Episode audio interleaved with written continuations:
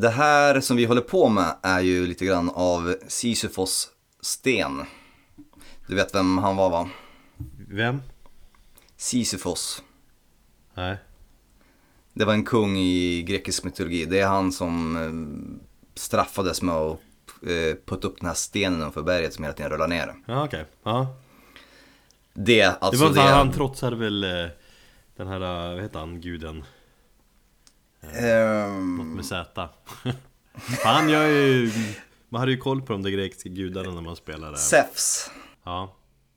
Tänker på? Ja, mer än så, så vet jag faktiskt inte. Ehm, nej, men jag tänkte på det här som vi sysslar med innan vi sätter oss ner för den här lugna stunden där vi får prata lite metal. Det här konstanta kämpandet med, med, med våra barn och, och ja, vad fan vet jag. Är du pepp? Nej. Och jag är så jävla less på att vara less. Och, och jag är så less på att behöva starta den här podden med att vara så jävla opeppad. Nej jag frågade dig nyss, du, du sa att du var peppad För mig känns det som att det är arbetspass nummer tre idag Det är bara, först har man jobbat, heltidsjobb, åtta timmar eh, och så sen har vi jobbat med kidsen, jag har precis somnat, klockan är fan kvart i tio Sådana kids har jag som somnar fan lika sent som vanliga människor Vuxna människor, och nu är det poddinspelning, det är långa dagar. Ja, precis. Men, jag, bara känner redan ändå, då, då, nu har jag kastat i mig Red Bull. Dricka en öl som jag snodde från jobbet. Och då Det gjorde jag inte alls. Ja. Eh, Jo det gjorde jag. Och, och så ja, känner mig redan att jag börjar få upp någon pepp. Det är exakt det jag känner också, men den här jävla motsträviga känslan innan vi trycker på räck där vi sitter där så bara... Då man egentligen efter att just ha lagt sina ungar själv bara vill dö och gå och lägga sig. Ja Och bara, nu skiter i det här. Men men, nu är vi här och sen så blir vi ju superpeppade och väldigt pigga och har svårt att somna. På torsdagskvällar. Ja, så är det Bra, vi kör!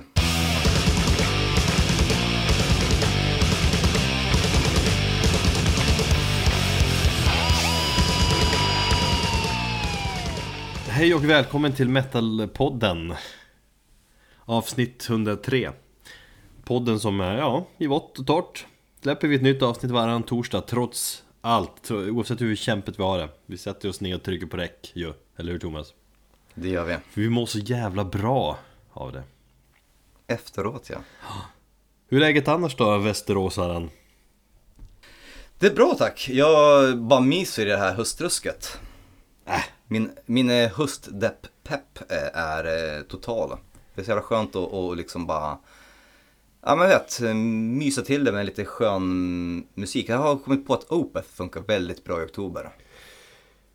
Ja, kanske vi ska snacka mer om sen Ja, Ja, för jag, ja, jag har inte riktigt kommit in i det här myset. Du, fan, du är ju en liten parodi på dig själv när du håller på sådär också. Att du bara, nu ska jag höstdeppa. Fan, hur gammal är du? 14? ja jag är inte en emo. Det finns väl inte en emo hos allihopa, eller hur? Nej men vad fan, jag, jag tycker hösten är jättehärlig och speciellt när det är grått och, och förjävligt och alla andra är precis lika miserabla som en själv, då mår jag bäst. Fan, jag tycker det är lite kallt. När jag cyklar ner till stationen på morgonen så fryser jag om händerna. Mm. Ja, annars tycker jag det är rätt schysst. Jag, jag sätter sig alltid, annars när det är varmt. Nu, liksom, nu är det lämpligt. Men just på morgonen när det är typ två grader och man ska rulla ner. Nej, det är inte lika kul. Nej, eller när man ska lämna ja, kidsen på förskolan halv sju på morgonen. Ja Skitsamma eh, Vi ska ju fan snacka massa Musik idag Ja, till skillnad från andra gånger. Nej, men Ja. till skillnad från andra gånger så ska vi åtminstone få peppa den musiken som vi gillar mest just nu och eh, då känns det ju extra härligt att faktiskt, faktiskt få göra det här avsnittet. Ja, det är liksom eh, Ja men det är kul att ge lite skivtips sådär Och så tänker jag att om du som lyssnar tycker att också det är roligt att höra och liksom få de här tipsen och känner att du vill stödja oss på något eh, extra sätt, extra mycket så kan du gå in på patreon.com eh, slash metalpodden och bli en patron genom att skänka några kronor då eh, varje månad till oss. Då blir vi peppar som fan och så får du som patron eh, belöningar tillbaka. Tillbaka. Eh, en sån här mäktig eh, Metalpodden-mugg framförallt. Bland annat. Ja, patreon.com eh, Patreon.com snedstreck metalpodden In och kika vet jag, shit jag känner mig fan helt yr av trötthet och eh, tre klunk... Svep den där Red Bullen nu. Ja den, det har jag gjort. Men, och tre klunkar bärs. Oh. Jag kan ju också, jag kan också tillägga att ni som har blivit pa- patroner här nyligen, vi kommer ta kontakt med er också. Så att ni är mer medvetna om det. Ja, Jag har inte glömt er. Kontakt och kontakt, men jag kommer skicka ut lite grejer. Mm. Ja, det är det jag menar. Ja, okej. Yes, men vad fan, vi måste ju ändå nämna James Hetfield.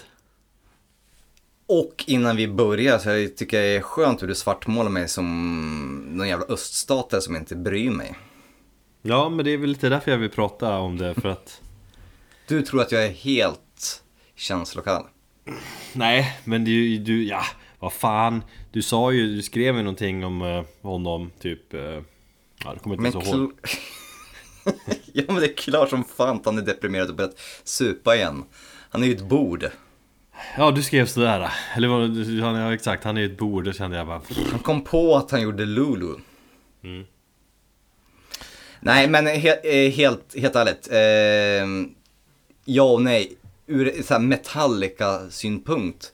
Jag bryr mig inte ett skit. Det, om det är slutet för Metallica så spelar det ingen roll för min del.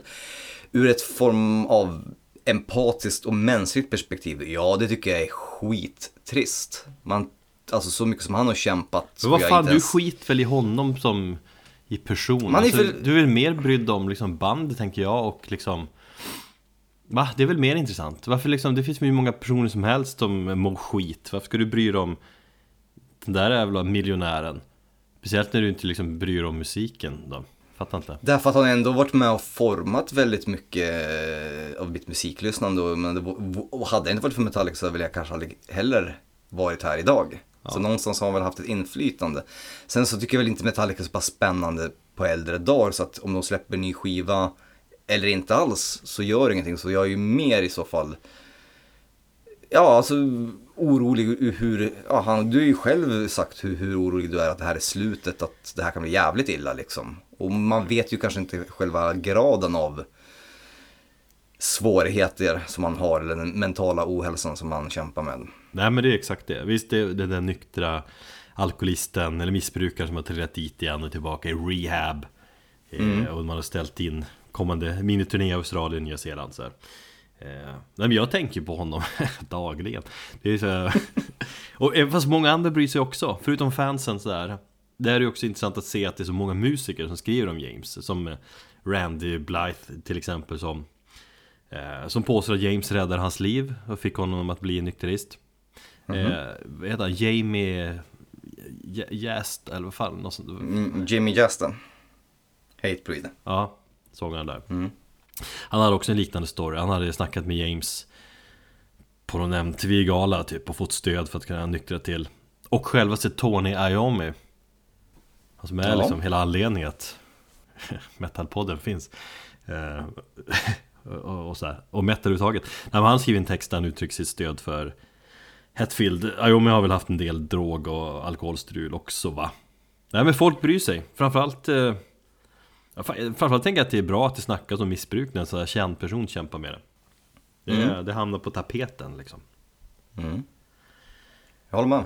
Sen kanske, sen, ja, många tänker väl också att vad fan, rockstjärnor de åker ut och in på rehab, det det är ju klassiskt. Men jag tänker att det är annorlunda för James, att han, just när han åkte in där 2001 så tog det ju en evighet innan han kom tillbaka. Då plockade de isär hans psyke i, i molekyler och så byggde de ihop honom igen och liksom, en skör man kom ut på andra sidan. Och, ja, det är ju därför jag är orolig. Jag tror inte att jag tror inte att det är någon quick fix för honom. Jag tror att han kan bli borta länge. Även om jag hoppas på, på motsatsen. Så här. I mitt morbida sinnes och, och, och kanske någon form av, jag vet inte om det är mitt, mina journalistiska studier har format mig att tänka de här banorna. Men jag har en sån här liten morbid nyfikenhet. Och jag vill ju veta vad det är som har liksom fått honom att trilla dit igen. Ja. Det är ju det är ju inte tydligt heller, det är de säger ju inte att det är Nej, alkohol. nej precis. Eh, Och många tror ju, det är kul att läsa, det får man ändå, alla Reddit-trådar och sånt där. Eh, Det är mycket rykten där. Men om många tror ju på att det är någon, att han käkar liksom piller mot eh, smärta eller depression eller sånt där. Eh, Och att han har missbrukat det. För att de ser när man kollar liveklippen att han ser jävligt ledsen ut. Eh, och visar sig att han inte spelar downpicking som han är världsbäst på lika bra som tidigare och att det kan Att det är en biverkning av liksom, den medicinen han har gått på senaste tiden. Sånt där håller de på att analysera.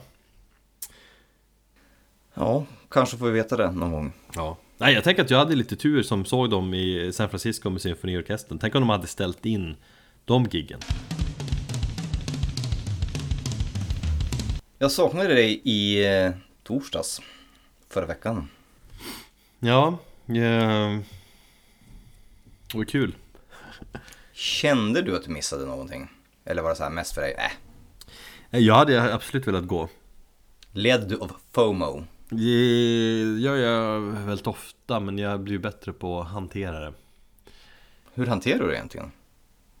Eh, hur jag hanterar att jag missar konserter hela tiden som jag vill gå på? Jag, nej men jag tänker att eh, om det blir för mycket av det goda så blir jag less på det liksom Sen är det Mm. ek- ekonomiskt fan kostar det en del också För jag liksom ska alltid småkröka Innan och före och efter och köpa massa merch och Ja du vet, fan det blir en nästan hel kväll Alltid när man drar ut och har roligt liksom Fan Patrik är igång på merch, jag tror han blåser tusen spänn på merch eller någonting. Ja men det är inte ovanligt att jag gör det heller När man är peppad och bara vill, liksom som vi säger, slänga pengar på, på bandet Mm. Det känns, extra, det känns alltid extra bra att köpa merch eh, Det gör det. Och det gjorde så även jag när eh, Sinmara och Svartidaudi eh, intog Kraken i Stockholm. Ja. Eh, man har jävligt snygg merch som hade specialdesigner för just den här skandinaviska turnén. Eh, och jag går igång på vitt så jag köpte en vit t-shirt. Mm. Eh, men många bra grejer och det var en eh, fantastisk spelning. Jag var lite nervös där i början när Sinmara klev på de första två låtarna. Jag tänkte så här, fan det kanske blir lite B det här. Mm. Det är ändå band som inte spelar så jävla ofta live. Eh, och, och jävligt hypade, man har höga förväntningar på dem. De är så jävla mystiska på bakom, eh, när de inte, ja, alltså bakom scenen så att säga. Men det är ju det där med, med band som man inte sett live De brukar verkligen föra in, alltså live är ju en till dimension i musiken Alltså vi har live eh, bands rätta element och så vidare brukar jag snacka om Men var det några så här eh, Speciella detaljer som du tänkte på som du inte var beredd på typ? För det, om man har aldrig sett ett band live, man lyssnar mycket på musiken på skivan och så ser man dem live brukar alltid vara bara aha, aha, är det så här de är? Var det någonting som var annorlunda än vad du, vad, vad du hade trott om man säger så? Om du förstår vad jag menar? Eh, Ja, ja och nej. Eh, om vi börjar med Sinmara då. Eh, det märktes att det är ett band som kanske inte spelar lika ofta live och inte lika rutinerade som Svarti Daudi till exempel. Ja. Ehm, jag märkte bland annat att deras nyare material och det mest den här melodiska just från den senaste skivan som vi inte ska uttala på isländska utan vi kallar den bara för Visslande Stjärna. Ehm, Om man är, vill kolla upp de här banden ska man lyssna på vårt eh, isländsk black metal avsnitt Absolut, som vi släppte eh, tidigare i år ja. Ja, Ja, nej men de, de, de låtarna funkade ju mycket bättre live än vad det gjorde av det här tidigare black metal-renset. Eh, På scenen så var det, det var så jävla mycket, alltså rökmaskinen, de går ju fan mer igång på rökmaskinen än vad du gör i replokalen. ja Det är tyvärr bara jag som går igång på rökmaskinen i replokalen Han blir irriterad på mig Ja men det var, det var ju väldigt mycket så här lite mystisk stämning och de var kanske lite mer lågmälda, det var ju noll publikkontakt, det var ju liksom huvor på. Eh, och ganska stillastående och inte så mycket mer. Men det är att Så de där- måste där- göra så för att det är det här atmosfäriska liksom Det är svårt att liksom göra en show av det hela då Precis, man kan inte göra en show, men då, då, då är det jävligt viktigt också att man har en väldigt eh, stark musik som på något sätt kan förmedla en känsla för att du får ju egentligen ingenting av att liksom titta på det. Men jag, jag, jag kom ju på mig själv att min, min, min du, blick vandrade väldigt Ja. ofta tydligt iväg på andra ställen. För jag tänkte att det, det, alltså jag kan bara titta på de här liksom. Ja, eller att man jobbar mycket med det visuella, har någon bakproduktion eller Tuff Exakt. eh, belysning eller ja, mycket rök då Vilket de inte har någon budget för och Kraken men det kanske inte heller det stället som man kan göra så. Eh, Svarte Daudi körde ju mycket stroboskop och bara laserlampor liksom, rakt i ölet på en. Det tycker jag är skitjobbigt, bara, det är jobbigt för ögonen Ja, absolut. Jag håller med. Mm, lyckligtvis var det inte så jättemycket. Nej, men det var alltså, bägge banden var ju suveräna eh, på sitt sätt. Ehm, Medan liksom Sinmara kanske höll sig mer på den melodiska sidan och, och, och kändes mer atmosfär så var ju det desto mer ösigt under eh, Svarti Daudi. Och där slog det mig och jag tror att de har varit lite mer mystiska. Jag pratade med Kim som har sett dem, eller han såg dem 2013. De hade de ju precis släppt Flash Cathedral året innan. Ja. Ehm, och då, som, då var de ju mer mystiska med att de hade dels den här ganska eh, signifikanta, de kör ju den här liksom, vad fan heter det? Ja men eh, lite gangsta-stilen med eh, snusestuk över munnen.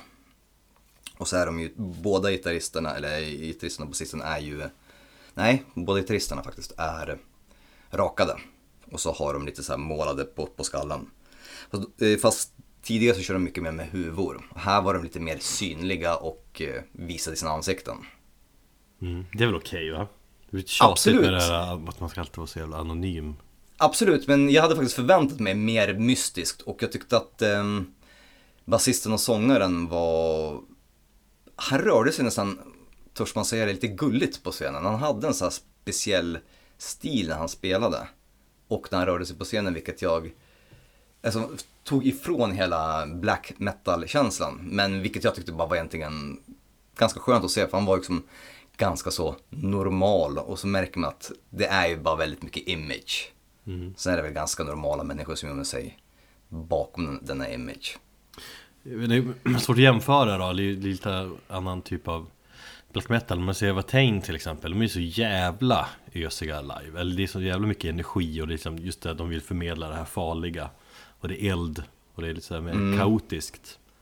Det var inte den känslan. Jag gillar ju sån Nej. black metal när det, man verkar känna det Helvete det här är ju liksom galet och lite skrämmande Nej, jag vet inte om det finns någon black metal som på något sätt skrämmer mig. Eh, jag minns när jag såg Watain på, fan vad det är, eh, Metal Town för, för ett gäng år sedan. Eh, I det här cirkustältet. Och det stank blod och det var eld och det var hetta som fan.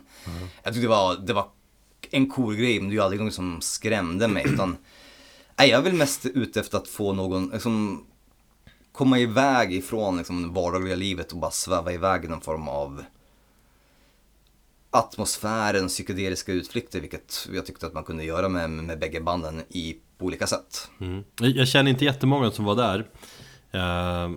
Men de som var där, och liksom de som jag har koll på på sociala medier och så, de verkar ju ha liksom varit ganska uppslukade av musiken Mm, men det var, det var det jag märkte att många var. Det var inte så jättemycket he- headbangers, det var några fulla personer bakom mig som, som körde på rätt så hårt. Eh, Men alltså just Svarti Daudi har ju en hel del så här, ja men, jag skulle nästan törs säga liksom, psykedeliska utsvävningar i du vet sista låten på Flash Cathedral som vi har pratat om, vem, eh, jävligt bra jobbmusik, den körde de ju till exempel. Och även titelspåret. Där har de långa instrumentala passager. Båda låtarna är ju på 12 minuter tror jag. Eh, Så där var det bara så här liksom lång utsvävning där man kunde drömma sig bort. Och Patrik sa ju att han bara försvann någonstans i någon drömvärld. Och någonstans så kände jag också att jag gjorde det. Passar banden bra ihop då? Alltså det är ju logiskt att de spelar ihop då, med att de är från Island och kör en gemensam turné Men ibland blir det, kan det bli lite för mycket, två black metal band på varandra Nej, jag tycker, det, jag tycker det funkar bra i och med att de på något sätt kompletterar varandra med sina lite olika stil av black metal. Och sen så är det ju enkelt för Silmaras gitarrist för att han lobbade ner gitarren på, eh, på golvet, gick, tog av sig huvan och sminkade skallen och så gick han ut igen. Fan, ja Jobbigt Han blev, han, han blev avslöjad på skorna. Ja Men nej, jävligt, eh, jag är jävligt nöjd och det som jag framförallt kände efteråt och det är det här som man är ute efter. Eh, det är att jag levde jävligt länge, jag lever fortfarande lite grann på den eh, känslan från den spelningen. Eh, men jag blev fan mer peppad eh, både på fredagen och lördagen. Och jag kände att det var så jävla värt. Ja men det är ju det som är det bästa Man kan vara kanske lite seg innan eller man tänker jaha hur blir det här? Och så får man en sån här upplevelse så lever man på den i en, en vecka eller två liksom Ja, ja. Jag var ju, jag var ju så jävla trött. Jag hade ju varit uppe i, inte, 20 timmar, eh, åkt från Västerås mitt i natten. eller åkt från Stockholm till Västerås mitt i natten direkt efter spelningen. Så jag var ju inte hemma, jag försökte inte hemma så jäkla sent i, i och med att det var ganska tidig spelning. Men, men jag kände att jag var helt färdig, nästan, nästan bakfullt och inte druckit en droppe dropp alkohol. Mm. Men då, glad Kul! och lycklig. Ja, men jag är glad för din skull. Att du verkar hitta tillbaka till live-känslan.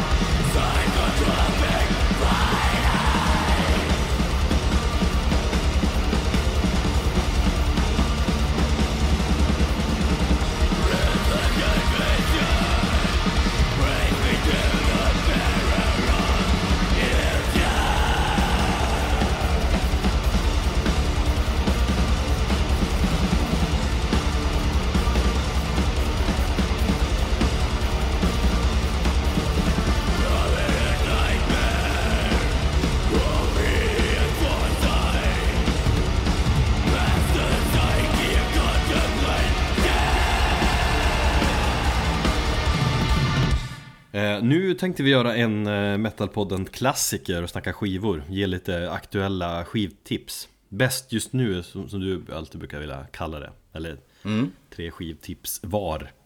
Eh, Jag måste säga att jag har ju lyssnat på ovanligt mycket musik sista tiden. Jag har, jag har kommit igång. Det är någonting med att sommaren är slut och hösten kommer. Men så är, det, ju- så är det ju alltid för dig.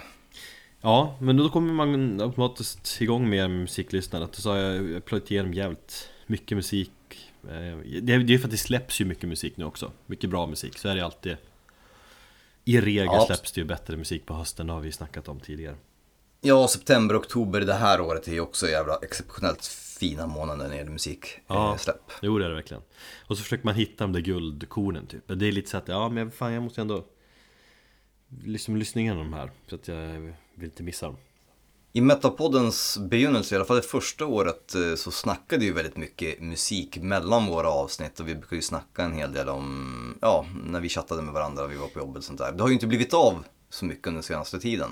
De senaste två åren vill jag egentligen säga. Nej men vi har ju vår podd där vi kan snacka Absolut, men därför är det ganska kul för att du kommer ju oftast med grejer som man fan aldrig ens har hört talas om. Mm, det är väl härligt Ja, och det, du har väl några sådana musiktips att bjuda på ikväll? Ja, eh, exakt. Jag tänkte, jag tänkte lista de här skivorna som jag har på ett vis fastnat för mest just nu Eller som jag ja, berörd ja, på olika sätt Det är ju ofta så jag tänker i min, mitt musiklyssnande Inte bara, ja men det här var ju en habil, eh, trevlig metalplatta Utan jag är mer så här, jävlar det här liksom mm, Det här berör mig Det är, ju, det är ju bra, men är det intressant? Det är ett väldigt bra förhållande, ett sätt att förhålla sig till musiken. Eh, En kollega på jobbet brukar säga, men det är ju bra liksom när han frågar honom om någon skiva. Det är ju bra, men det är inte speciellt intressant. Nej, men ja, exakt så Och så känner jag med väldigt mycket eh, musik som jag lyssnar på. Det är sällan som jag lyssnar på dålig musik eller en platta som är helt värdelös. Man tänker, bara, det är ju bra, men det är ju inte mer intressant än just den här gången och sen så lägger man den undan och glömmer bort den liksom forever. Ja, ja. Så är det inte den här gången och inte ikväll. Nej, utan det är skivor som vi, eller i alla fall jag eh, brinner lite grann för just nu Eller går igång på på olika sätt Mm, Som jag är mest inne på just nu, är det så du har tänkt också? precis. Ja, eller du vill bara vara cool och Lista massa cool döds och black eller vad fan du har Det får vi se. Ja, Får jag börja? ja, Jag Ja, gillar att, att du har eh, Att du vill börja för du vet att slutet blir bra Eller? Eller hur? Ja. Ja. Jag såg det direkt när du, eh, när du la upp dina musiktips och förstod jag att nej, antingen brukar det, det brukar alltid vara jag som avslutar. Mm, men du kände att det blir bättre om jag avslutar nu Bra! Ja, precis.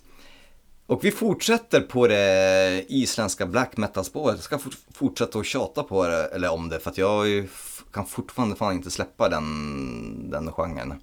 Eh, eller den scenen, för att den är, som jag sa redan, jag tror det var i förra avsnittet, eh, många isländska band har ju släppt väldigt bra musik i år. Släpp den där jävla isländska svartmetallen nu!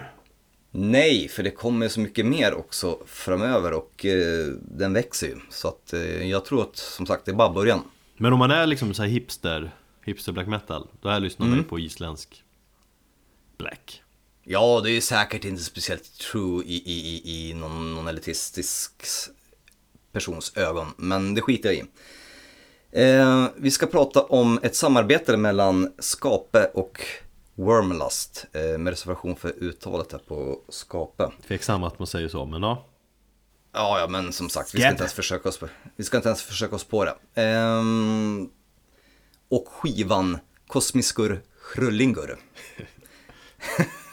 det låter så jävla kul nu i min isländska. Vilket betyder då, fritt översatt på engelska, Cosmic Horror. Ehm, jag älskar ju, eller jag gillar, ska jag säga, psykedelisk musik och jag älskar black metal. Ehm, men av någon outgrundlig anledning så har jag svårt när de två delarna gifter sig. Ja, det, ja, det var det för, första jag tänkte För du har ju själv sagt liksom, uttalet att du gillar liksom inte psykedelisk black metal funkar inte Nej, jag försökte ju med Waste of Space Orchestra när eh, du tipsade om dem. Ah, fan vad bra! Ja, den, oh, den är bra Nej, jag, jag klarar inte av den. Eh, folk tycker att jag är dum i huvudet för att jag inte förstår mig på Oranzi Pasusu. Ja, ja Så det är att, lite... eh, ja. Så att, nej, jag, jag har haft lite svårt för den, för den genren, eller subgenren. Egentligen kanske för att jag inte gett det tid eller varit i fel sinnesstämning när man ska ge sig in i musiken. Ehm, jag kanske behöver uppleva Oranzi Pasuso på, på Roadburn för att förstå storheten, som många verkar ha gjort. Han spelar där. Hög som ett hus Då kanske man Ja, det också. Men sen så kom jag över den här splitten med Skape och Wormlust och eh, det trillade ner en liten polett åtminstone. Kosmiskur Hrullingur, eh, det var den sista gången jag säger det, eh, är ett samarbete och inte en split i den eh, ordinarie bemärkelsen. Mellan eh, HV, vet det nya svarta är att köra bara sina initialer i, i eh, bandbeteckningarna. Det är ju alla isländska banden gör det. HV är huvudpersonen i Wormlust. Han släppte ju, de spelar ju också psykedelisk, eller han spelar väl psykedelisk black metal och släppte en skiva som heter Feral Wisdom tror jag var förra året, det var 2017. Han har även författat en bok om isländsk black metal. Som eh, finns att få tag på. På Sound Pollution. Jag såg, såg till, såg till att den kom in till Sverige. Om man vill titta på lite fina bilder på, på eh, isländska, fan vet jag, öar och, och berg så kan man eh, kolla den boken. Eh, han har gjort ett samarbete tillsammans med en kille som heter AP. Eh, han heter faktiskt Alex Poole och kommer från USA. Och även DG som är huvudlåtskrivare och kanske main man i eh, Mistyrming. Så de tre har samarbetat. Sen har de tror jag två till musiker som är med och spelar men som kanske inte varit riktigt med i, i själva låtskrivandet. De gjorde en samarbete de, som resulterade i en, vad ska jag nästan kalla det för en, en temaplatta om eh, kosmisk skräck. Jag vet inte om du har hört någonting av den? Jo, jag har lyssnat typ igenom den. Eh, Lite halvt öra. Halvt öra, ja. Med, halv, med ett öra eh, då och då. Men eh, jag lyssnade lite grann, tyckte det kändes ganska spännande. Jag tänkte just det, det här är ju psykedelisk black metal, det gillar inte Thomas. Eh, Men det känns rätt coolt. Alltså det som fångade mig med det är ju omslaget och än idag så, så alltså tittar jag på omslaget så blir jag, ja, men, eh, ni får googla det helt enkelt. Det är, det är typ som ett, Vad fan ska man förklara? Det är ett hjärta. Eh, och det är mycket så här gälla färger. Det är orange, det är ljusbrunt, det är gult, det är rött. Och så är det någon form av hjärta, det är väldigt abstrakt i, i form av någon, ja jag vet inte fan vad, vad, vad som händer. Det är väldigt stökigt omslag, men det är jävligt snyggt. Och jag tänker på att det skulle jag jättegärna vilja ha i stort format också. Du vet att den skivan finns två ex kvar av den i Sverige. Alltså, Om du är sugen på den. Ja, om du är sugen på den så eh, får vi köpa den. Jag har varit du- nära på att göra det. Det är eh, den eh, Portlagon, po, Port, Portagon, eh, Portland-baserade mm, skivbolaget eh, Mystisk House som faktiskt släppt det här samarbetet. Och vi kommer återkomma till, till Mystisk House framöver i avsnittet. Men framförallt så är det bara, det, det, det finns någon röd tråd i, i musiken. Det är ju som sagt, det är två spår. Eh, hela eh, splitten då, eller skivan, EPn eller vad man nu kallar den, klockar in på ungefär 33 minuter. Och alla musiker spelar ju med varandra på de här två låtarna. Och det finns en, det börjar ju med, med en tickande klocka och det finns liksom så här eh, sampling av tickande klockor i låtarna och mot slutet också. Så jag kan tänka mig att det finns någon, någon form av röd tråd som handlar om, om, om tid eller någonting, eller om tid och universum. Men jag tycker det är ett jävligt spännande och fängslande verk som de faktiskt har gjort. känns ju på många sätt eh, som att det påminner om Waste of Space Orchestra. Just Fast jag tycker Waste of Space Orchestra är så jävla jobbig och, och, och, och kaos och fan det är så mycket oväsen. Jag tycker den här är, Det håller jag inte med om, men alltså, det här är lite mer light psykedelisk black metal Sen när du är inne i det här, då, ja, då går du på Waste of Space Orchestra och blir liksom riktigt super psykedelisk ja. Möjligen. Fan Funderar om jag ska försöka mig på den här Waste of Space Orchestra igen. Jag blev jävligt irriterad när jag lyssnade på det efter det avsnittet. Fan det är ju ändå bra, det är ju... Ja, Någonstans är jag det bra på det på pen... Ja, men jag lyssnade på pendeln hem och tänkte nu ska jag fan göra E- Erik den här tjänsten efter att han har peppat det så jävla mycket i ett avsnitt som vi hade spelat in innan. Sen bara, nej fan helvete jag klarar inte av det. Ja, det är härligt Som sagt, man måste vara i rätt mindset. Vi lyssnar på ett stycke av eh, Kosmisk skräckskivan och det är den andra låten som heter Vax Vengir Vonar.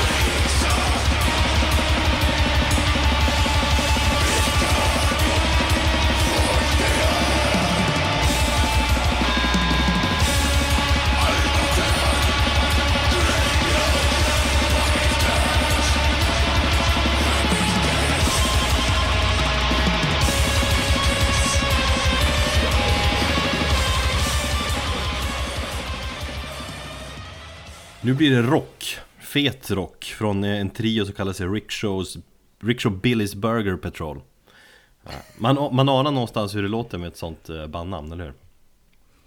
Ja och nej. Ja, men man, Jag trodde det skulle vara, jag trodde det skulle vara betydligt mer eh, ploj. Och inte så rått som jag trodde, eller som, jag, som det faktiskt var. Ja, nej, men det är någon blandning där. De är från Texas i alla fall.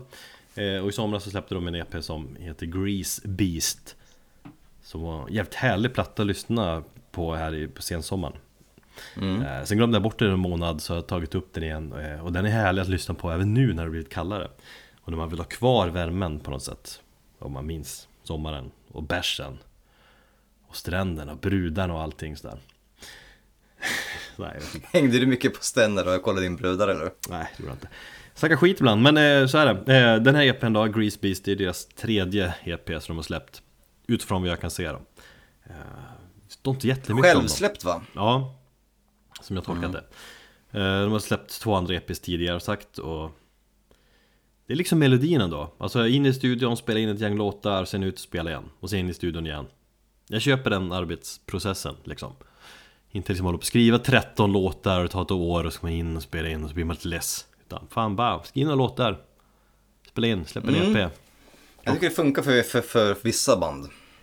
Ja, Och, och, i, och i vissa genrer också. Ja, det, ja exakt, ibland känns det rätt. I det här fallet eh, så känns det rätt. Eh, Grease Beast, svinbra platta. Väldigt svår att inte gilla. När man slår på den. Hur, hur kom du över bandet?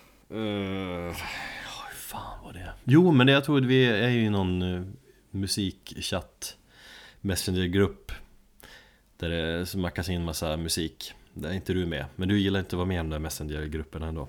Nej, Jag tror att den var därifrån. Uh, Men väldigt svår skiva att inte gilla sagt. Jag älskar produktionen, jävligt fet och tung. Betoning på fet faktiskt. Låter som att eh, det är Det är rock inoljad med eh, fett typ, massa fett Så liksom titeln Grease Beast passar utmärkt Just eh, grease, fett, eller olja, eller betyder det? Eh, Ja men det låter lite som att musiken är insmord Kroppsinsmord med en massa härlig olja Så eh, Fettrock kanske passar bra som beskrivning Nej, jag får ta och jobba med de där eh, referenserna lite mer va. Jag ska försöka inte säga någonting i, mitt- i mitt Boltthrower-avsnitt. Fettrock, bra skit eh, Nej men eh, musiken är väldigt catchy som fan också. Och svängig Vilket är viktigt att eh, påpeka. Eh, Och så tycker jag att de lirar liksom en form av rock som Lite som rock ska låta. Alltså det låter liksom äkta och analogt och skitigt och ösigt och tungt och Långt ifrån liksom tråkigt. Sån här musik där man känner att man Verkligen vill se bandet live när man hör dem.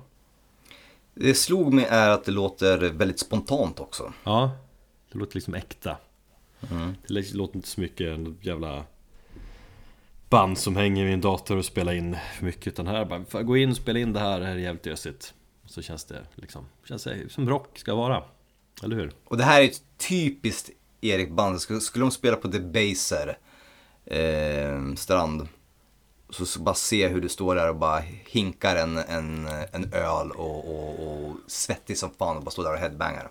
Ja, alltså Och njuter. Typiskt vet jag inte, det finns inte så jävla mycket Just rock, det är så lätt att liksom hamna i gamla klyschor på något vis och köra på det där. Här Ja, de här gör väl det till viss del också, men det är någonting speciellt över dem tycker jag. De känns eh, unika och jävligt coola. Eh, Sen känns det som att de eh, Jag vet inte, jag, jag vet ingenting om det egentligen, men de, de hänger mycket på sociala medier och de verkar turnera väldigt mycket, jag kollade in lite liveklipp så det verkar vara ett jävligt sevärt liveband. Så jag eh, hoppas önskar att de kommer till våra breddgrader som man säger va, snart. Så övrigt jag vet jag inte så mycket mer om dem förutom att de verkar vara ett kungligt band allmänt. Och eh, ja, vi, vi lyssnar på en låt. Cincinnati Tilt som den heter. Öppningsspåret från senaste EPn Grease Beast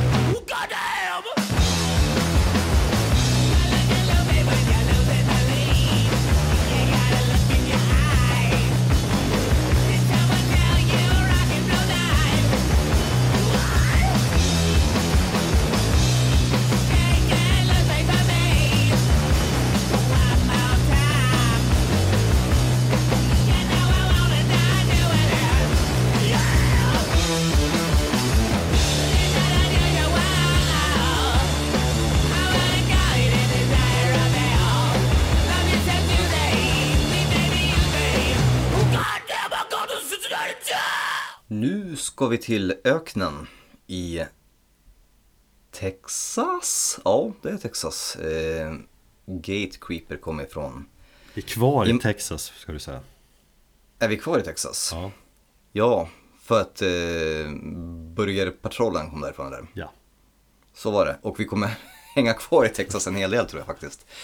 Ehm, imorgon, alltså i torsdags förra veckan när ni hör detta släpptes eh, Gate Creepers andra fullängdare, Deserted.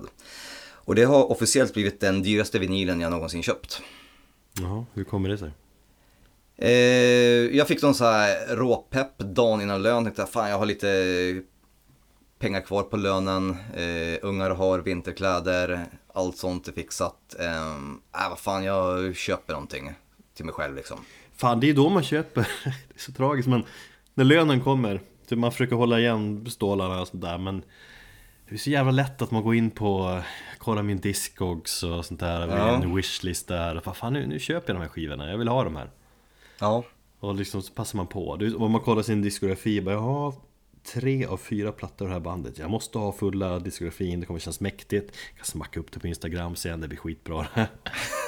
och så, och så Ja, jag tycker faktiskt det är, jobb, ja, jag tycker det är jobbigt att inte ha fulla diskografier med band, men jag skulle bli ruinerad om jag, om jag höll på så. Så att just nu så köper jag det jag känner för. Liksom. Ibland är jag spontan, ibland så planerar jag mina köp efter någonting som jag haft på min eh, wantlist ett bra tag.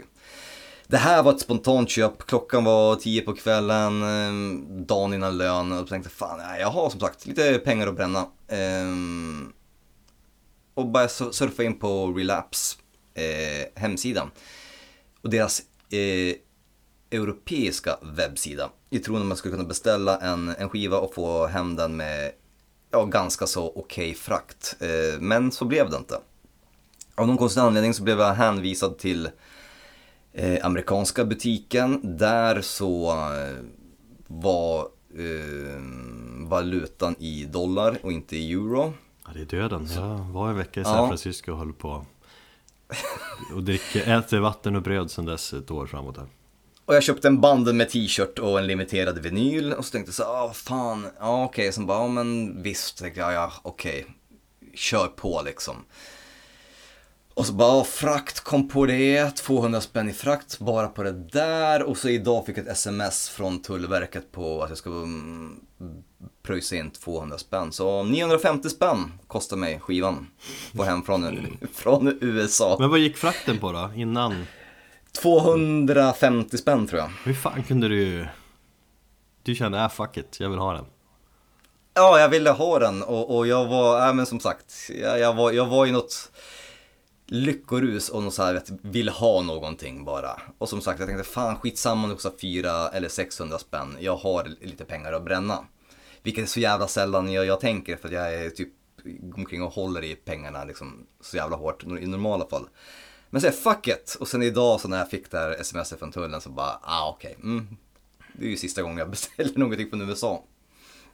Så 950 spänn för en limiterad Gatecreeper vinyl och en, i och för sig en t-shirt också, men jag känner kanske inte att det var riktigt värt det eh, så här i efterhand. Eh, speciellt inte när man fick reda på att eh, sambon får en halv lön och Imre skiter ungefär ett paket blöjor om dagen. Ja, men vad fan det är... Nej, ja, okej det blev dyrt. Jag tänkte, här, jag tänkte vi- säga någonting, ah, det blir inte så farligt. Men sen sa du summan och då kände jag, ja, saftigt. Ja men, det, ja men det är liksom, eh, nu var ju inte vinylen i sig så pass dyr men allting runt omkring det eh, kostade mig. Nej men det var fan, man sitter där liksom så bara, åh vi måste köpa blöjor igen liksom. Och så lägger man 600 spänn på blöjor för att man köper ett, flera paket bara för att ha hem och inte behöva kuta iväg liksom. Vi behöver ju köpa blöjor till förskolan. Tips där. bara- Köp blöjor i Norge. Jaså? Det är svinbilligt där. Det är extra billigt för att de... eh, de har Subventionerar? Ja. Staten? Eh, nej men eh, Lins eh, syrra hon var ju i Norge i somras och så köpte hon typ 20 paket till oss. Så att vi lever fortfarande på det. Ja. Från blöjor i Norge till eh, döds i Texas. I alla fall. ehm, jag köpte den här vinylen bara för att jag gick igång på den singeln som släppte förra veckan. Och det var From the Ashes. Och jag blev helt jävla knockad i brist på, på bättre ord. Ehm, Jag kommer ihåg det, för du, sk- du skrev ju till mig och på Messenger, peppen liksom. Ja, precis. Ehm, och vi har ju pratat om Gatecreeper ehm, i vårt avsnitt som heter Eldkastare av någon outgrundlig anledning. Mm. Kanske för att låten som vi spelade heter Flamethrower tror jag. Jag minns förra skivan tydligt, eh, du gick igång på den som fasiken. Jag minns Du mest... gjorde inte det. Ja, eh, nej, jag tycker väl... Nej, det kanske jag inte gjorde. Jag minns mest skivbolaget, eller skivomslaget. Mm. Eh, snygga färger, typ berg och vulkan eller något sånt där. Det är, ja men det är en Sonoran Desert, det är deras, det är, en, ja, det är något berg i deras öken där, där de bor i närheten. Så de fortsätter ju lite grann på, på det temat, så jag tror att de har väldigt mycket liksom, ja, norska black metal-band hittar eh, sin styrka i skogen, dödsmetall från Texas hittar eh, ja, sin styrka i öknen. Mm. Jag har hört Jävligt båda, mycket- hört båda ja. Mm. singlarna från nya skivan också. Helt okej. Eh, tung malande döds. Jag tycker de har utvecklats som fan som band för att jag gick igång på eh, Sonoran Deprivation, deras första, eller deras debut. Jag snackade väldigt mycket, jag hade Twitter på den tiden också, så jag snackade en hel del med bandet och fick en hel del så här, ja, förklaring av deras texter och vad låtarna handlade om. Fan kan du inte sakna det? Bara en sån grej. Twitter, Nej. svinbra att kunna skriva liksom direkt till band. Eller på Facebook kan man ju skriva. Jag Då kan skrev nu jag göra häromdagen till, eh, till de lyckliga kompisarna och frågade när de ska släppa en ny press på Les som en fotomodell. Jag skulle kolla Fick upp de svar då? Eh, han skulle kolla upp det med sin bandkollega och skulle återkomma. Okej. Nej, jag saknar inte det. Ehm, det däremot med, med den skivan som känner sig i efterhand att den har ju inte levt kvar så pass mycket. Det är ingen skiva som jag lyssnar på spelat mycket så här i just nu. Den var lite enformig, deras så här dismember-dyrkan som de själva pratade väldigt öppet om är ganska så påtaglig. En hel del hardcore-influenser. Du tyckte att hans sång var ganska så eh, odynamisk och jobbig, vill jag minnas att du sa. Ja, lite tråkig sådär. Mm. Just det där är Men- som svårast med eller för, när det gäller amerikansk döds, att ibland känns det att det är så jävla tydligt liksom inspirerat från, från svensk döds och så. Och sen finns det ett annat problem, jag tycker att också att amerikansk dödsandel blir jävligt douchig ibland. Och eh, ja, Gate Creeper var väl kanske lite grann på den linjen och balanserade med, med förra skivan. Hur som helst så, så gick jag igång på From the Ashes för att sett videon och, och, och singeln och tyckte att de har utvecklats som fan som låtskrivare. De hade ju släppt en eh, tvåspårs-EP typ, om det var förra året, där de testade på att spela lite långsammare, nästan ha lite mer domiga inslag. Eh, jag tror man har en split med Iron Reagan också och det var så här låtar som jag kände, fan, det här är någonting som är bra. Om de skippar och kör den här Dismember eller old school Swedish death metal stilen och, och börjar göra någonting lite eget. Och det tycker jag att de har gjort på de här tre låtarna som jag har hört så har jag gått igång på dem som fan och de har låter mer dynamiskt, det låter mer groovigt om man får säga det. Och bara framförallt att de har liksom släppt släppt liksom den här kopieringen och, och hittat en egen, ett eget sound helt enkelt. Mm. Så det var tillräckligt för, för att jag skulle köpa en vinyl för 950 spänn. Ja. Vi lyssnar på låten From the Ashes från skivan Deserted. Och hör om det är värt tusen spänn.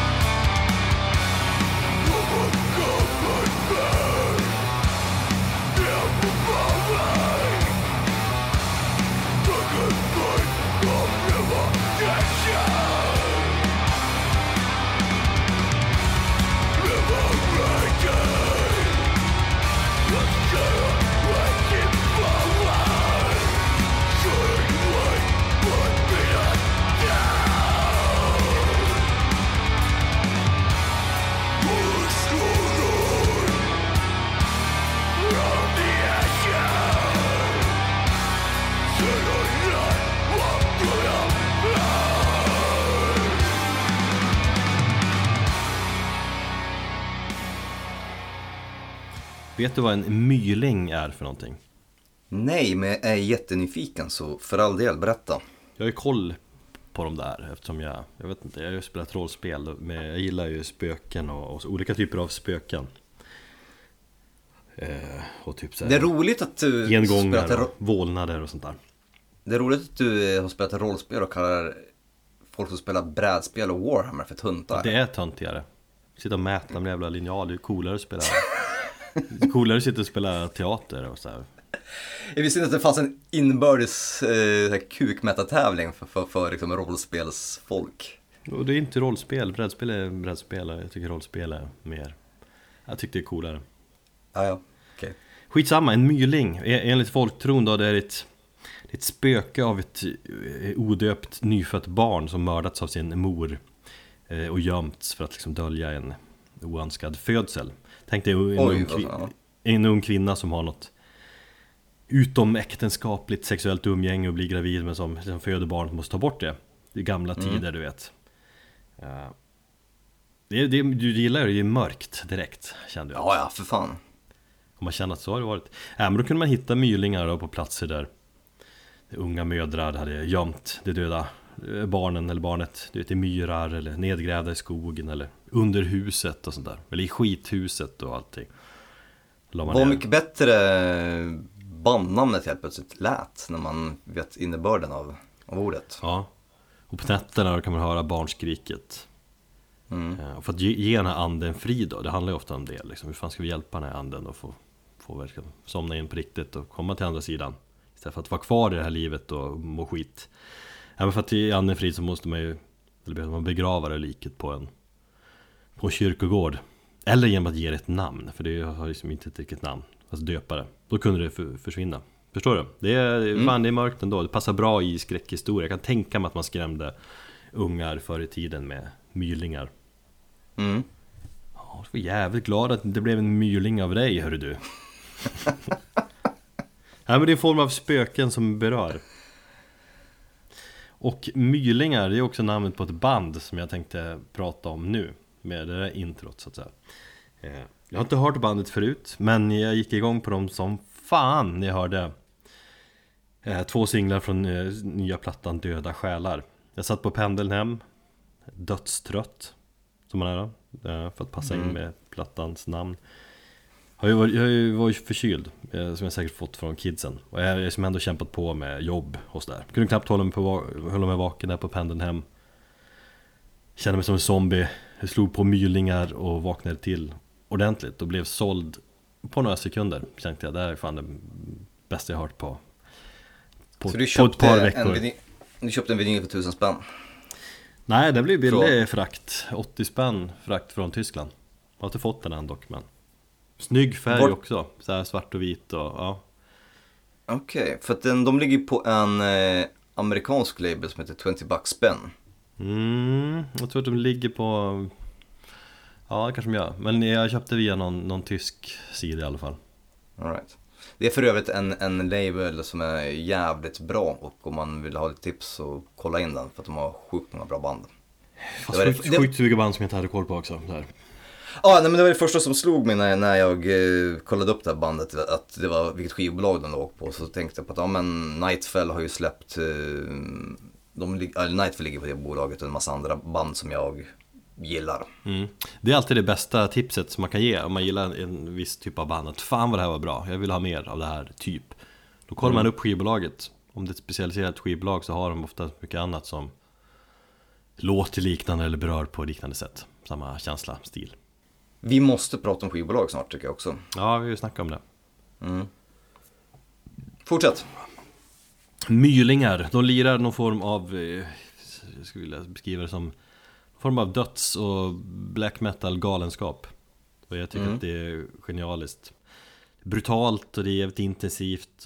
Men väldigt rå produktion som träffar liksom någon Någon öm, härlig nerv i mig när jag hörde det första gången.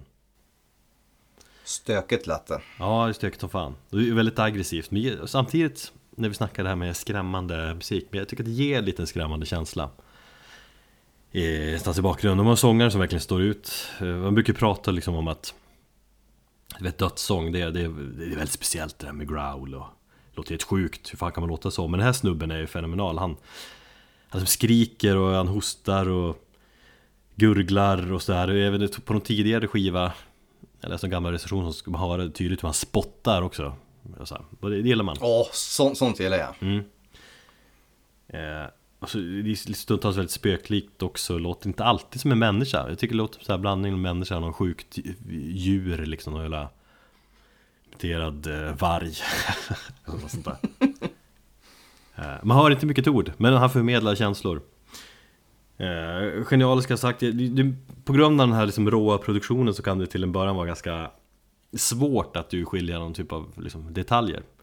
Men sen då liksom bakom Det, slogs, det slogs jag av faktiskt. Ja, man känner först? Bara, fan är det här? Uh, jag fick skicka till några så här kollegor och grejer, bara, ja, ja, man hör inte så mycket. Men sen liksom bakom den här väggen av noise så kommer liksom riffen och melodierna fram. Och låtarna växer. Så det, Och det, det är bra variation, det är liksom Det är bara inte skrammel utan det finns fint låtbygge där liksom bakom också Sen är de anonyma såklart Så man vet inte ett skit om dem, inte vad jag kunnat googla mig fram till i alla fall Eh, Och sånt gillar jag ändå Ibland Ja, jag gör ibland också inte. det. När, när det görs på ett... På rätt sätt. När man inte försöker, alltså när ett anonymt band som inte spelar black metal, då gillar jag det. När det blir black metal, då är det mer så här, jaha, nu försöker ni bara göra som 2000 andra har gjort före er. Ja, men det här är ju någon form av black metal någonstans också. Eller mer döds kanske.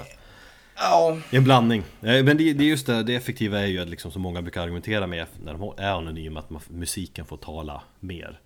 Jo. Eh, Och det köper man, annars sitter man ibland och liksom analyserar typ Jaha, det är den snubben som spelar i det där bandet och det hör man ju här liksom. Det är hans trumstil och Därför de låt, låter de sådär och så vidare. Jag fick lite krustvibbar av det här också, är jag fel ute?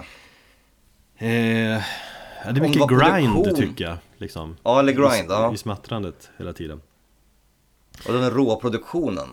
Ja, men den är jag. genomtänkt rå produktion det, det känns inte som att det Det känns som att det, liksom, det är långt ifrån amatörer som har spelat in det, får den känslan Mm. Och så gillar jag också att det, det känns som en motvikt På något vis mot all modern döds som finns idag Det här är Just liksom, ja. det är riktig döds, det är grovt, det är, det är otäckt på något vis. Det, det är på riktigt. Mycket döds idag kan ju kännas så Det är så charmigt på något vis. Charmigt eller nostalgiskt liksom, så är det ju mycket med minns Stockholms döds och liksom man bara fan det här är ju liksom Rock'n'roll och svängigt. Ja. och Till exempel lik Som jag gillar jävligt mycket. Men det är liksom, det är charmig döds. Förstår du? Jo. Det här är på riktigt grov jävla döds De släppte EPn Döda vägar 2016, Döda drömmar 2018 och nu Döda själar 2019 eh, Och den här senaste skivan då ska vara liksom en avslutning i en trilogi om döden. Det är ju Just jävligt nytt, kanske inte. Men jag tycker att vi, vi ger oss där så lyssnar vi lite på mylingar. Vi tänker på de här eh, skrikande eh, bebisskriken. Eh, är ett band som är någonting av det mest aggressiva, mörka och mest kaotiska jag har hört på länge Och jag älskar det Och man ska lyssna jävligt högt Jag vill veta vad du tycker om dem Förutom att det var skramligt ja. Eh, jag kan ju säga så här att eh, jag lyssnade väl väldigt kort nu när jag eh, styrde upp musiken inför det här avsnittet. Eh, så jag har inte liksom, satt mig in i det utan bara tillräckligt för att få- få min hum om vad det är. Eh, däremot så vill jag bara säga att du säljer in det väldigt bra så jag blir ju jävligt peppad på att eh, gå och lägga mig och eh, lyssna på det här och somna in till det. Jag kände liksom hur du blev alldeles varm och började klä av dig när jag pratar Ja, faktiskt. Ungefär som du gjorde med Waste of Space Orchestra och sen så blev jag bara jävligt irriterad. så, så jag får se vad, vad, jag svarar dig imorgon. Nej men jag kan tänka mig att många som lyssnar på det blir jävligt irriterade också Men det, jag, jag vet inte, jag fick sån jävla kick och liksom bara Ett band får att man bara går in på Bandcamp och typ vad fan, vart beställer jag? Vad- vad- vad- Har vi någon färgad vinyl? Ah där är den! Vad kostar det? Skitsamma jag trycker på Proceed to check out direkt Och så blir man förbannad om det hakar upp sig eller man inte kommer iväg någonstans på, på sidan. Ja Men det Bra. gjorde jag Nu lyssnar Bra. vi på låten Obalansen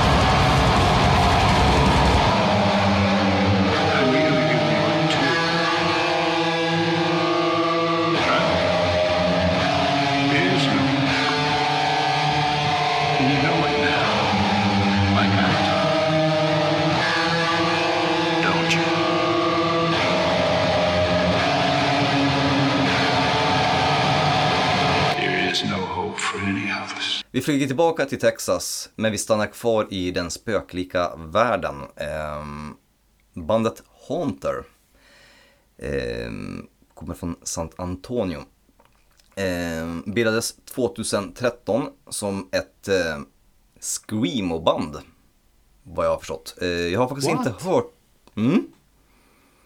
Eh, om man kollar på Metal Archive så ser man så här eh, early screamo och later Black Death. Black and Death. Okej, men du har inte hört de tidigare grejerna? Nej, eh, de har släppt en hel del EPs och väldigt mycket demos och sånt där. Eh, Sacramental Death Qualia är deras andra fullängdare. Eh, som i den här nyare konstellationen. Men vad jag förstått så har de fått tillägg av eh, en gitarrist eh, nu inför den här skivan då. Som släpptes i september, 13 september faktiskt. Och blev för mig årets överraskning. Faktiskt. Jävligt eh, stor överraskning, så pass mycket så den kan kli, kli, knipa en jävligt hög plats på årsbästa-listan. Spoiler alert. Fast så säger du ju med varje jävla platta, den här kan nog komma upp på...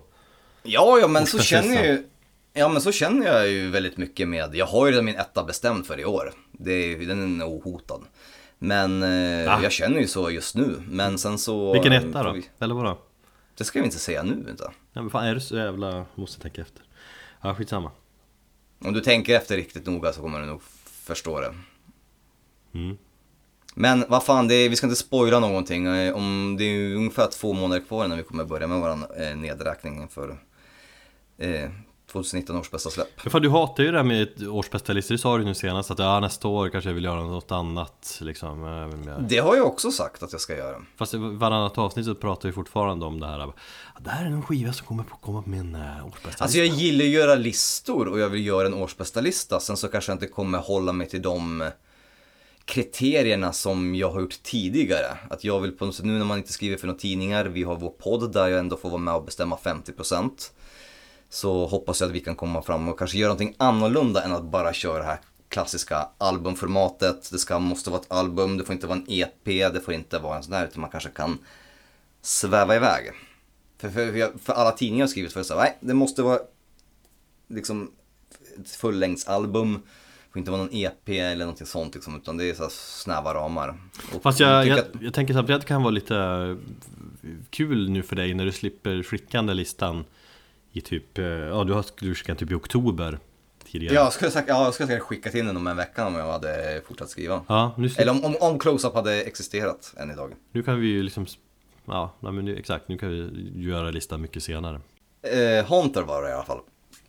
Eh, bildat Texas 2013 som Screamo eh, och spelar någon form av eh, Folk säger black metal eh, och i alla intervjuer och recensioner så säger de black metal. Jag tycker inte det är så jäkla mm, tydligt att det är black metal. Nej, jag lyssnade några låtar.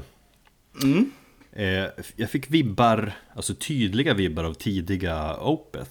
Tack! Blandat med liksom lite, ja, inte black metal men black metal element som jag brukar prata om.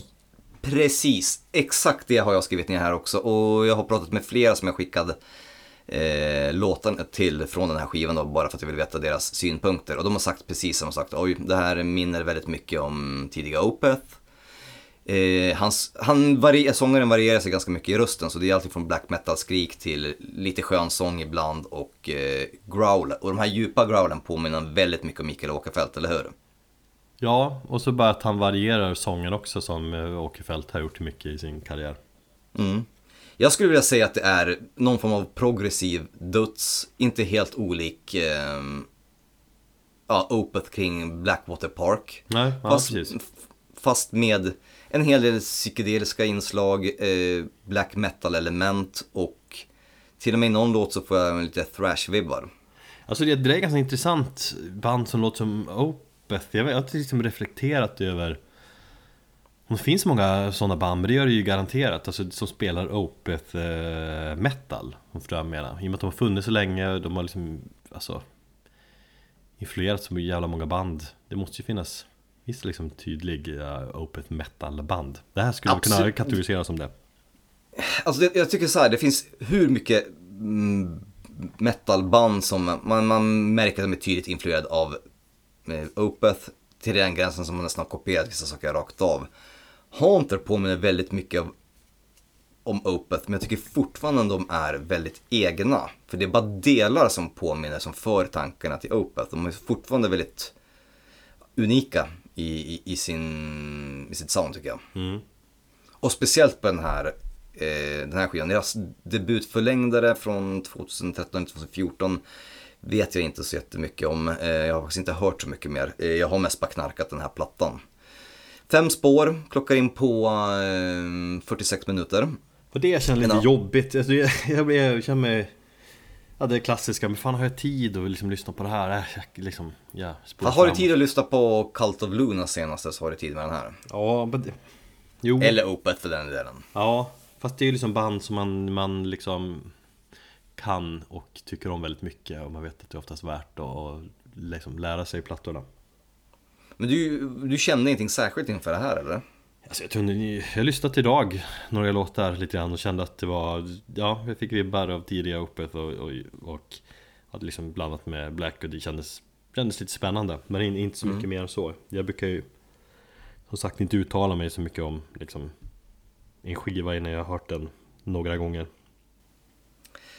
det här bandet har också lite kopplingar till den isländska black metal-scenen i den bemärkelsen att de har, eh, samarbetat med eh, den här med Portland eh, Labour, då, eh, Mystic Chaos och jag tror att de har samarbetat med några av de isländska black metal-banden. Den här Mystic Chaos är ju en, en eh, amerikansk label men de har väldigt mycket isländska band.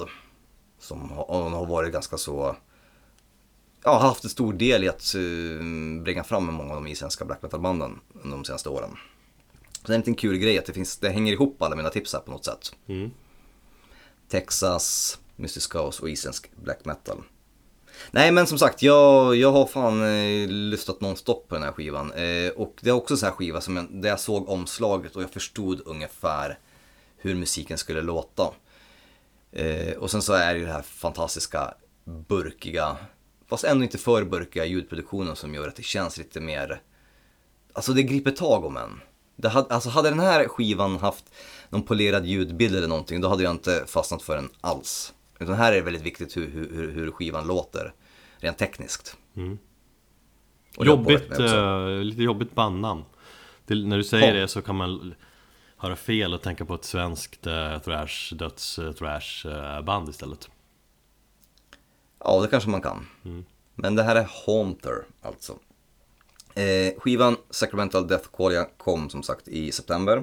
Och vi ska lyssna på eh, en låt därifrån och det är eh, kanske den låten som visar mest av de här progressiva elementen och kanske även likheten med Opeth. Eh, och det är låten Spoils Vultured Upon Soul Deletion.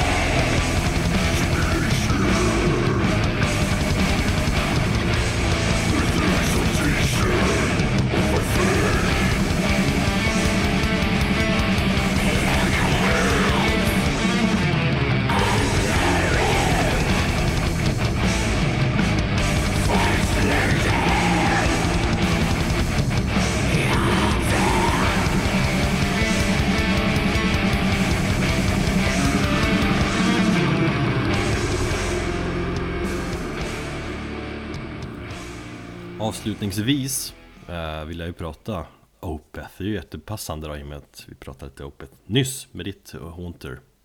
Jag gillar hur våra, alla våra ämnen på något sätt går in i varandra Ja, i lite, dagens ja avsnitt. det var snyggt. Nej, vi ska prata Opeth och deras nya platta och det av två anledningar, eller ja, fan tre anledningar egentligen. De, dels så jag tycker det är fascinerande att det snackas så jävla mycket om det här albumet från alla håll, vilket eh, Ja, känns lite ovanligt. Och så vill jag prata om plattan för att jag tycker att den är Jag tycker den är så jävla bra. Jag- Det förvånar mig nu lite grann, för jag höll ner förväntningarna så mycket och Jag eh, blev så chockad hur bra den är. Och så tycker jag tycker att det är deras bästa sen eh, Watershed faktiskt. Och så vill jag, veta, vill jag veta lite grann vad, vad du tycker om plattan också. Fast Watershed är ju inte speciellt bra va? Jo, den är bra. Jo. Ja. Ja, okej, jag skulle nästan kunna säga att det är deras bästa sen Ghost Reveries då. Jag säger så Ja, istället. okej, ja. Eh, Men jag tycker vi börjar prata om sagt hur mycket folk eh, pratar om den här skivan. Att Opeth har nästan blivit Metallica typ i den bemärkelsen att det är inte, liksom, det är inte bara folk som gillar plattan som vill prata om den. Utan även folk som inte gillar plattan. Eller folk som, fan, som hatar plattan. Och bandet. De måste också uttala sig. Du vet, de måste hävda sig. Eh, ja, jag vet. Ja det är ju flera liksom i min så här, äh, krets liksom som har skrivit Fan, fan vad dåligt, och jag hatar den här skiten Kan jag dra åt helvete? Eh, och så går det då, Micke Åkerfeldt när du är... Make Opeth great again. Ja. Är Nej, Nej, make, make Mikael growl again. Ja Jag tror att exakt det finns en keps. Nej men det går ju lite så Micke är när du, när du är för frispråkig och för att du hela tiden utvecklar dig som musiker Det klarar ju inte alltid folk av Sjuk respekt för det. Ja verkligen Och jag tycker bara sjuk respekt för allt han säger. Han är så öppen i intervjuer. Han säger hur man kan hata turnélivet och hur värdelöst det är. Och, och, och liksom åka så jävla lång tid för att stå på en scen i 45 minuter kunna spela lite längre. Så här. Men han bara, ja men det jag gillar är åtminstone att gå på gatorna eller vandra i städerna och, och, och köpa skivor. Ja, ja det, det känns lite... Fan, jag tyckte det är sjukt hur mycket intervjuer han verkar ha gjort. Jag, jag vet inte om det är bara min liksom, algoritm med Facebook som gör att jag får upp en, en jävla Micke Åkerfeldt-intervju varje gång jag går in på appen liksom. Ja, Han verkar ha kört hårt där. ja men det har han gjort, jo. Ja. Och han verkar inte vara så superförtjust att göra intervjuer. För att han verkar vara så här, eller ens ta bilder, promobilder för den delen. Nej, det har ni svårt för de här macho metal-bilderna. Eh, Men det är ju så här, framförallt är det sjukt att det fortfarande snackas om Åkerfeldts eh, growl eller hans eh, frånvaro av growl-sången. Watershed släpptes för 2008 va? Så det är väl är det 11 år sedan han growlade på platta. Ja. Men han gör det live. Ja, det är ju det. Alltså han säger han är glad för att han får frågan, påstår han. För det liksom betyder att folk eh, bryr sig. Men det känns ändå som att han innerst inne måste vara jävligt less på det tänker jag. Jo, tror jag. Och live, det är väl, han är väl ganska tydlig med att han, han separerar live-delen av bandet Med liksom vad, vad, de gör på skiva. På skiva har han total frihet och gör vad han vill Live ser jag mer som liksom en underhållningsgrej Då måste man anpassa sig lite grann Jo. eh, Och en annan anledning att folk liksom nu hatar honom ännu mer Det är att han uttalar sig om döds Att han, han lyssnar inte på döds längre Han tycker Han tycker den pikar med Morbid Angels eh, Domination från 95 Ja, jag vet. och sen dess tycker han att döds inte är så intressant Vilket så jävla kul att, att läsa för att jag, alltså ingen musik, inget musikfan, jag fattar inte ens varför musikfan blir upprörda över ett sånt påstående och varför man tar till sig sådana och, och känner det här hatet gentemot honom. Ja, Det är det, jag, jag bara garvar för jag tycker det är så jävla härligt. ja jag, när jag gör också, så. jag tycker också det är härligt Han har ju så gått vidare med sin musiksmak och sådär och tycker väl det Ja det tycker folk är irriterande Men vad fan, låt han tycka han vill Men han gillar ju fortfarande sin döds han, Men jag förstår inte hur, hur, hur liten som människa man måste vara man måste, om, om, man på något sätt blir irriterad och, och upprörd över en sån, över en sån grej.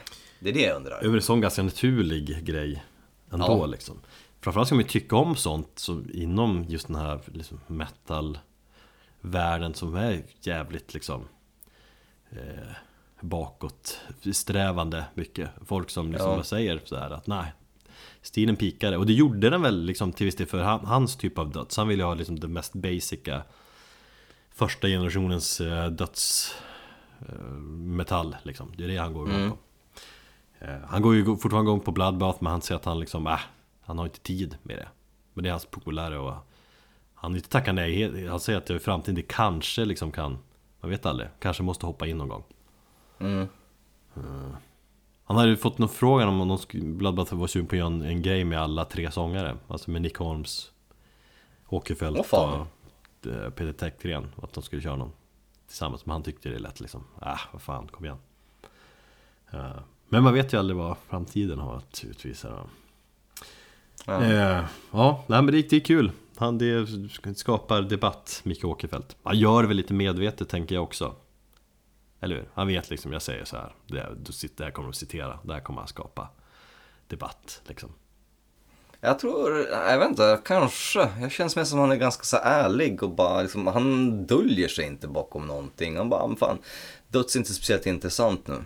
Och så bara, fuck döds. Och det är bara härligt tycker jag. Ja. Eh, något annat som är intressant tycker jag hur skivan blev till. Eh, om jag förstått det rätt så hade jag tänkt att de skulle ta en ganska, som en längre paus Men Åkerfeldt kände att, ja men Jag har den här studion i, i källaren, eller hur han nu bor. Och kände att han behövde liksom minnas hur han Hur spelar han in med min lilla hemmastudio? Han är inte så teknisk eh, påstår han Och för att få lite flow då så testar han att, ja men jag skriver någonting på svenska Typ för att se vad som händer då Mm. vilket slutar med att han skriver en hel platta på svenska för första gången i hans liksom, snart 30-åriga karriär. Det tycker jag är, det, det är fascinerande. Och det träffar ju så, det har vi ju båda snackat om, det träffar ju så jävla rätt när man hör musiken, eller texterna på svenska också. Ja, det är det som står ut mest med skivan, att det svenska språket gör verkligen någonting. Han liksom, han talar plötsligt till mig på ett sätt som han liksom inte var i närheten av tidigare. Han säger själv att det, liksom, det går inte att gömma sig bakom svenskan, det är väl ganska klassiskt citat så där att Han menar att med engelskan då kan man liksom bara googla upp eller slå upp massa snygga ord och skriva massa texter om, som inte betyder ett skit egentligen. Men det blir ju helt klart mer naket och ärligt på svenska. Och på den plattan jag upplever texter om, jag tolkar det är mycket ensamhet, det är mycket döden som griper tag i mig. Kommer ihåg? Jag fick dödsångest då. Den där plattan, första genomlyssningarna. Ja. Ja men det är lite sådär samplingar om det hans eh, dotter liksom säger saker, funderingar kring döden liksom. Ja, Om måste- man slutar tänka så är man död. Ja, man död. Eh, nej men just det här med svenska text, eller texter överlag. Eh, det var också så här någon av de här Opeth, eh, progressiva Opeth-hatare. Eh, som menar på att de har sålt sig när de började spela någon form av jazz eller progressiv rock. Rättare sagt.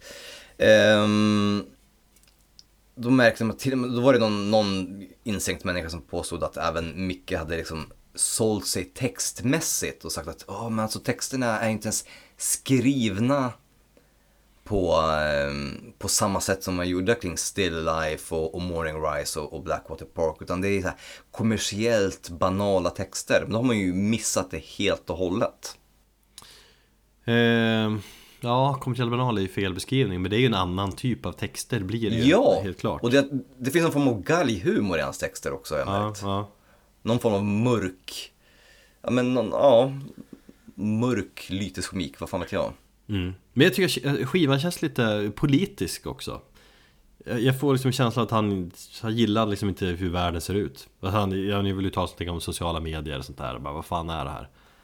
Det har jag i och för sig inte tänkt på ett dugg faktiskt. Nej men han liksom, eh, han har ju samplat Olof Palme, han är ju supersosse verkar det som.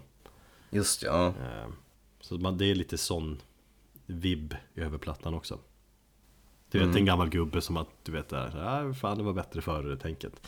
Han är ju ganska Han lyssnar, det känns som att han bara lyssnar på gammal musik också. Ja, det är väl kanske, du vet. Jag såg en eh, What's in my bag med honom. Här Ja den har jag tänkt att se men Jag hade tänkt se den idag men eh, kidsen jävlades. Eh, Det var ju ing... Den enda metal som han hade eh, med i var Dream Theater. Ja. Och sen så, ja och The Rocket var det väl Kiss, eh, The Elder hade han. Och sen så var det mest på så här, vet, sånger, singer, songwriter, instrumentalist eller någon form av så här, vet jag, flower power, eh, rock.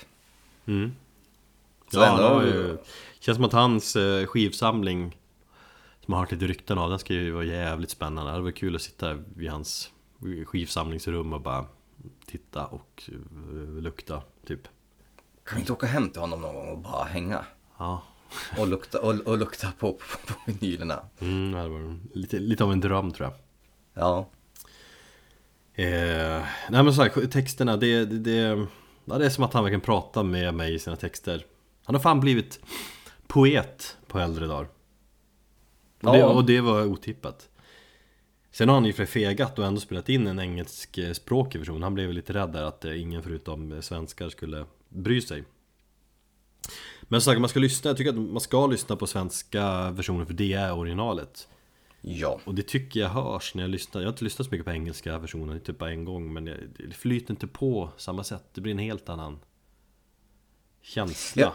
sådär. Jag håller, jag håller med dig. Jag har hört, eh, jag fick höra bägge versionerna i ganska tidigt i somras. Mm. Eh, jag följde direkt för den svenska.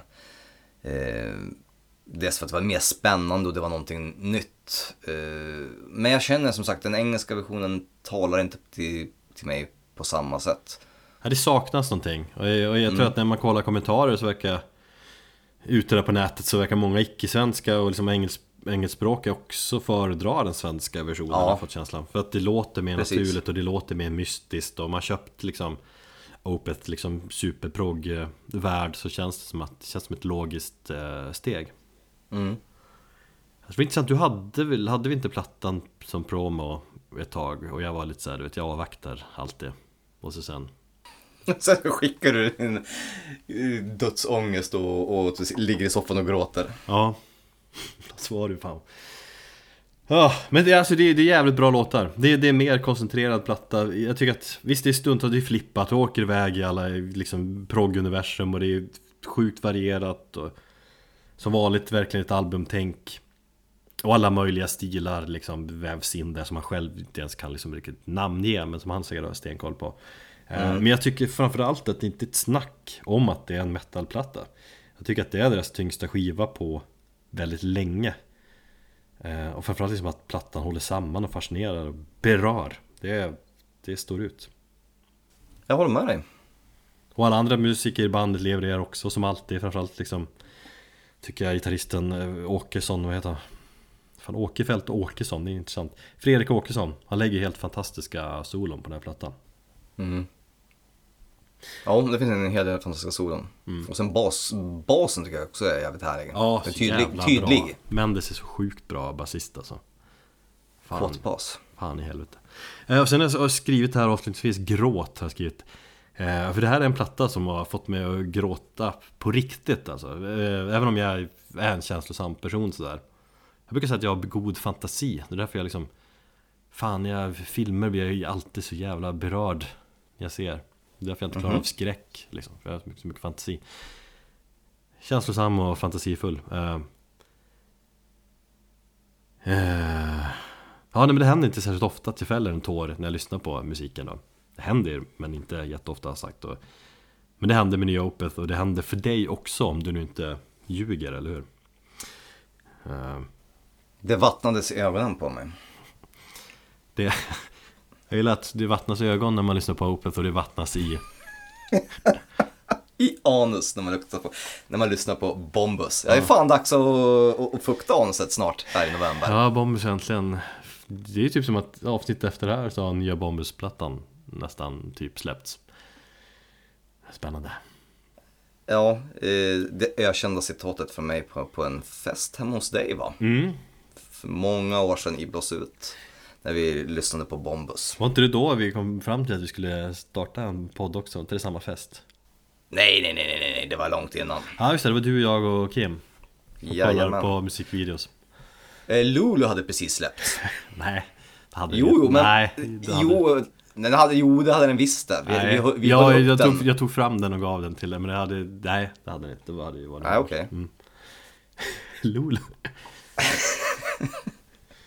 Skitsamma, ta bort tanken på och ta bort eh, tanken på eh, va- vattniga anus Tänk på tårar eh, Fan, tappar jag ju liksom mm, allt här Nej men jag, jag tänker framförallt då på avslutande låten allting tar slut. Som den heter va? Fick jag lite så här. Ja, Ja.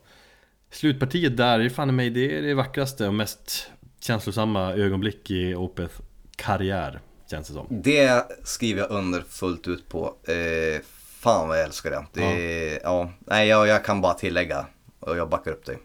Så vi ska lyssna på det som avslutning tänker jag Eh, och Vi kommer komma in då med, med trummisen Ax, Axel Roths ensamma eh, trumkomp Jag får vibbar Djävulska vibbar från Led Zeppelin-låten When the eh, Levy Breaks Som är typ världens mest samplade trumkomp Om du inte har koll på det. Samma Jag känsla hade inte. Fast liksom det är mer eko på Axelrot eh, trummor. Det är sjukt snyggt, eh, eller det är hans reverb som han har på trummorna. Det är snyggt. Eh, Och så tänkte jag läsa upp texten på det han sjunger då från därifrån och, och framåt. Som en avslutning. Mm. Eh, din röst slog bo i min hals. Vem var jag innan, om någon alls? Rutiner utförs på samma sätt Efter alla år enligt etikett. Det är en enkel ekvation. Vi är vilseledda per tradition. Stark är den som vågar vara svag. Jag är du, du är jag. Om allting tar slut är det värt att vända hem igen. Ja, fint. Men just det där när han sjunger jag i Du är jag. Mm. Jag vet inte om du tänkt på det, men det sättet att sjunga Jag där är fan, det är magi. Jag har säkert hört det 50 gånger. Det är så jävla perfekt hur han liksom drar ut på ordet jag. Och hur hans röst liksom skär sig lite grann, eller distar lite grann. Fan, jag kan inte få nog av det. Det är perfekt. Och sen Jag är funderar lite gåshud där. Va? Jag är lite gåshud när jag sitter efter att ha hört den här texten. Ja. Nej, men jag, jag funderar liksom, jag kan ju sitta så här och fundera på hur många gånger han har, hur många gånger han tog om det. Just det där långa, du är jag. Eh, för att få det sådär skört och perfekt. Det är inte perfekt i dess mening att liksom helt, ja, sång, sångit, eh, sjungit perfekt. Utan det är ju liksom perfekt i, i känslan. Ja, jag förstår precis vad du menar. Eller man har satt det på en gång så här. Det ska fan fråga han om jag skulle träffa på honom på Kellys igen Som jag gjort två gånger Men det var sjukt länge sedan jag gjorde det nu Ja Nej men rö- rösten där också Eller texten där det, Jag tolkar det som liksom kampen mot det eh, Meningslösa på något sätt Tankar som jag brottas med ibland Ja, det gör vi väl alla. Mm. Allting tar ju slut, så även vi. Ja Och så även detta avsnitt. mm. Jag tycker det blir en helt perfekt avrundning. Ja det blir snyggt Så nu lyssnar vi på Avslutningspartiet på Allting tar slut Från Opeth nya platta Som heter In cauda venenum. Bra. Och med det så får ni blunda och lyssna och eh, kanske gråta lite grann. Men eh, ja, lyssna på det om och om igen. Här. Det berör. Tack för mig Thomas. Tack Erik och till er andra. Ta hand om er.